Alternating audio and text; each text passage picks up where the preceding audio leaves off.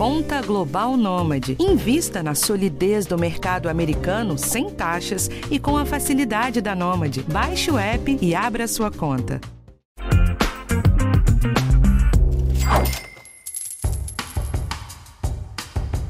Lá em janeiro teve episódio aqui do podcast para te orientar naquelas famosas contas de começo de ano. Aquela época bem suada que você tem que pagar IPTU, IPVA, seguro de carro, matrícula de escola. Acabou de passar o Natal. É uma loucura e muita gente sai quebrado desse período. Então eu resolvi antecipar umas dicas para você chegar bem nesse momento, porque tem mais de três meses para você se preparar. Eu sou Rafael Martins e esse é o podcast Educação Financeira do G1. Você pode estar achando um pouco cedo para falar de ano novo, mas financeiramente não é. Isso porque é importante você criar um bom mecanismo para organizar suas finanças, cultivar o hábito de monitorar a situação e conseguir prever o que vai acontecer. E pode parecer que você pode fazer isso assim que você quiser, mas acaba levando um tempo. Para você ter seus gastos mapeados, você precisa passar o mês, entender onde está saindo o dinheiro, quais são os cortes de despesa mais corretos e chegar com isso montado para receber o seu 13º salário, que pode te ajudar muito nesse momento. No episódio do começo do ano tem dicas bem parecidas com as que você vai ouvir aqui, mas ele ficou muito em cima da hora para te ajudar de verdade. Então você tem aí um trimestre para se ajeitar. Eu converso hoje com a Miriam Lund, que é planejadora financeira, e ela ajuda nos primeiros passos se até aqui você não conseguiu criar uma rotina de orçamento pessoal. Vamos ouvir! Miriam, no ano passado as contas de início de ano surpreenderam muito, né? Teve aquele caso icônico do IPVA, por exemplo, né, que subiu por causa da valorização dos carros usados. O que, que dá pra gente esperar do começo do ano que vem? Para o ano que vem, é, o que, que a gente está vendo em termos de bolso das famílias, né? É, a, a, a, situação vai terminar meio complicada, né? Porque a gente teve uma inflação alta, então todo mundo vai começar o ano com menos dinheiro. O que, que é favorável? É favorável porque a inflação realmente vai ceder. Agora, em compensação, a economia vai crescer menos, então você não vai ter a quantidade de empregos que você tem. Então, quem está empregado fica direitinho ali, porque é, vai ser um ano mais, é, mais difícil, é um ano que a gente não sabe quem vai ser o presidente, como é que vai ser o comportamento, como é que ele vai lidar com as contas, é, como é que o mercado vai responder. Então é o momento da gente se comportar agora, se comportar financeiramente, se comportar no trabalho, ou seja, a gente tem que é, cuidar de ter uma reserva de emergência, toda economia que conseguir fazer, guardar porque é, um, é sempre uma incerteza aí essas mudanças que vão ocorrer. Tá, mas o que, que você recomenda para esse momento de incerteza? Como que a pessoa monitora a situação e se sai melhor dessa? Então a gente está num ano onde as pessoas estão mais endividadas, está mais difícil, as compras estão mais caras, né? E com aquelas despesas do início do ano. Então, o que, que a gente recomenda? Primeiro, evitar fazer parcelamento de cartão de crédito. O cartão de crédito, ele não é vilão. Ele se torna vilão quando você vai na loja e faz parcelamentos. Porque aí você se endivida, se endivida e compromete a renda dos meses seguintes. Então, é, esse é o primeiro ponto. Segundo ponto, Começa a olhar todas as suas despesas, o que você pode reduzir. E o que reduzir, guarda. 10 reais, 20 reais, 30 reais. Mire, é muito pouco. Não é. Porque à medida que você vai juntando esse dinheirinho, daqui a pouco você tem um montante que nem você esperava. Então é assim que a gente começa a fazer a reserva de emergência, é, é aos poucos. É a mesma coisa que eu dizer para vocês: olha, três reais por dia vocês vão dizer, não é nada, Miriam, mas se eu multiplicar por 360 num ano, eu vou ter 1080. Pô, 1080 é legal. Então, é o momento de você ter cautela, é, de você juntar dinheiro, gastar pouco, não sair viajando, porque esse ano o país está crescendo, está tudo muito bom. Então, as pessoas estão aproveitando para viajar, aproveitando para sair, aproveitando para gastar mas é justo o oposto. É quando as coisas dão essa alta que a gente precisa fazer a nossa reserva de emergência para garantir o, os momentos aí de, de incerteza. Tá, mas tem algum guia que dá para fazer daqui até o final do ano para melhorar a organização? Olha, o que eu faço e o que eu faço com as pessoas, independente da pessoa ganhar um salário mínimo, ganhar 10, ganhar 20 salários mínimos, isso vale para todo mundo chama organização financeira. É você planejar as despesas por mês. Porque cada mês é diferente do outro. Então, quando você guarda por cabeça, tenta guardar na cabeça todas as suas despesas, você acaba se perdendo. É o que a gente chama de contabilidade mental. Então, e a nossa mente não foi feita para isso. A gente só, só guarda as grandes contas, aluguel, coisas grandes. Então, quando a gente faz uma planilha, a gente tem uma realidade é, bastante precisa do que vai acontecer nos próximos meses. Por quê? É, qual é o, o, grande erro que a gente comete? É que tem mês que é aniversário do filho, que é aniversário do marido, da namorada, e aí você vai dar presente. Na sua planilha não entrou o presente. Ah, eu dou doação. Doação não entrou na planilha, eu não computei, esqueci da doação. Então, é, ah, esqueci que eu compro ah, ração para o meu cachorro.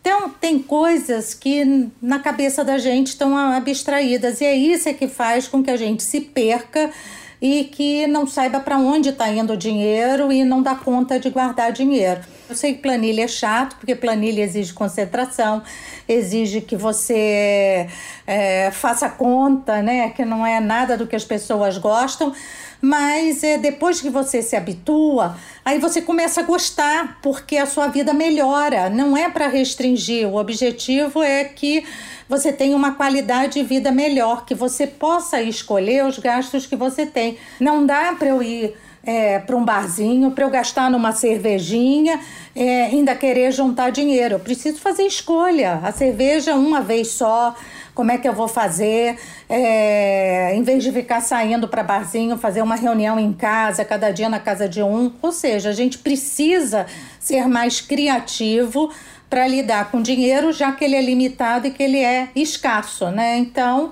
é, é uma forma diferente, porque a gente quer que ele estique, mas, mas a realidade é, é, é outra. Mas além desses hábitos de desconhecimento da realidade financeira, o que, que mais tem que ficar esperto para errar menos? Primeiro entendimento é o seguinte: é que é, a gente toma péssimas decisões normalmente, porque a gente toma por emoção. Toda vez que você alguém te convida, vamos sair, você diz: espera aí, se eu sair, quanto que eu vou gastar? Tá na minha planilha ou não? Miriam, mas isso é muito chato. Mas é o que a gente tem que fazer, porque hoje é, são muitas possibilidades. Você liga a internet, vem o produto que você quer comprar. É, toda hora alguém te liga para sair. Então o mundo está aqui te oferecendo o tempo todo produtos. E eles sabem como usar sua mente, os gatilhos que você cai, que é o gatilho da urgência, é o gatilho do te dou um presente, aí você vem, você tem que retribuir esse presente. Então, é, a gente toda hora está caindo em armadilhas.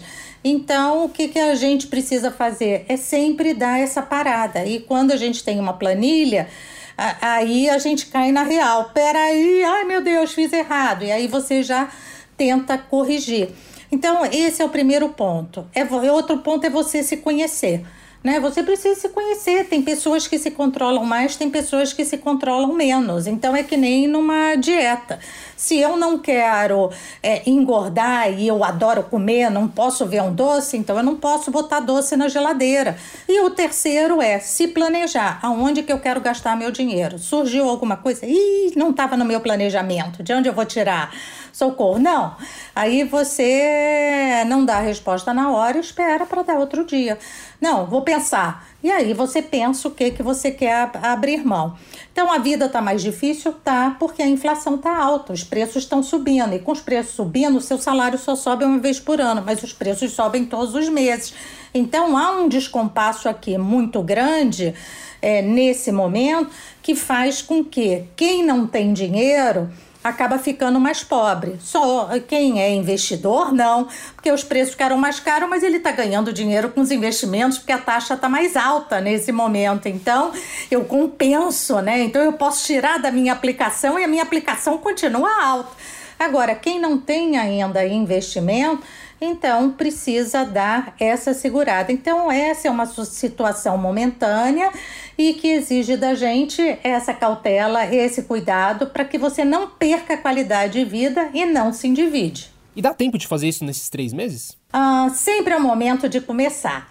A minha sugestão é o seguinte: não olhar meses passados. Então, esse é o primeiro ponto. Que às vezes a pessoa, não, eu estou agora em setembro, então eu vou fazer a minha planilha de agosto. Não, eu digo agosto eu não quero ver, agosto já passou. Vamos fazer a de setembro, que é agora, em diante, vamos ver quais são as despesas que vão cair, o que que vai, e olhar o que a gente quer. E sempre dá tempo de você juntar dinheiro, sempre dá tempo de você dar a virada na sua vida.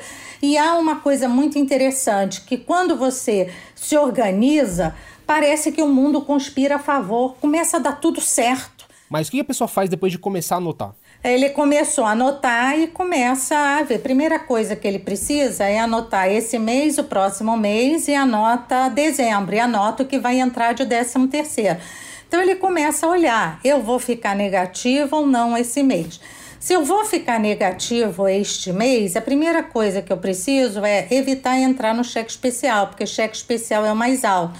Então, se eu sei que eu vou ficar negativo, ah, mas vai ter o décimo terceiro. Então, com décimo terceiro, o que, que eu faço? Então, você pode pegar um empréstimo com garantia do décimo terceiro ou antecipar o décimo terceiro para cobrir esse seu é, fluxo é, negativo. Então, quando a gente anota, a gente consegue antever o que vem e consegue se, assim se planejar. Por exemplo, você nunca deve pegar um empréstimo na boca do caixa, na boca do caixa que eu digo é ali no terminal eletrônico. Você não deve pegar empréstimo é aquele automático na maquininha. É, tudo que é fácil é muito mais caro. Você precisa negociar com o gerente. Olha, eu queria um empréstimo numa taxa menor. E para isso você precisa de dias, você precisa de uma semana. Se você não tiver uma semana para poder negociar um empréstimo, você vai pegar ele caro. E você pode, às vezes, pegar um barato até o próximo recebimento, décimo terceiro, e aí você liquida tudo. Então, é, esse é que é o, o, o segredo: é você conseguir saber antes o que pode acontecer, que é para buscar soluções. É, cada um vai é, administrar da forma que é possível, mas quando a gente tem tempo, a gente consegue dormir e acordar com uma ideia né, melhor. Agora, é, se é para hoje, a gente acaba tomando decisões não racionais e decisões que a gente vai se arrepender depois, porque elas são caras. Eu faço uma parada rápida e volto já.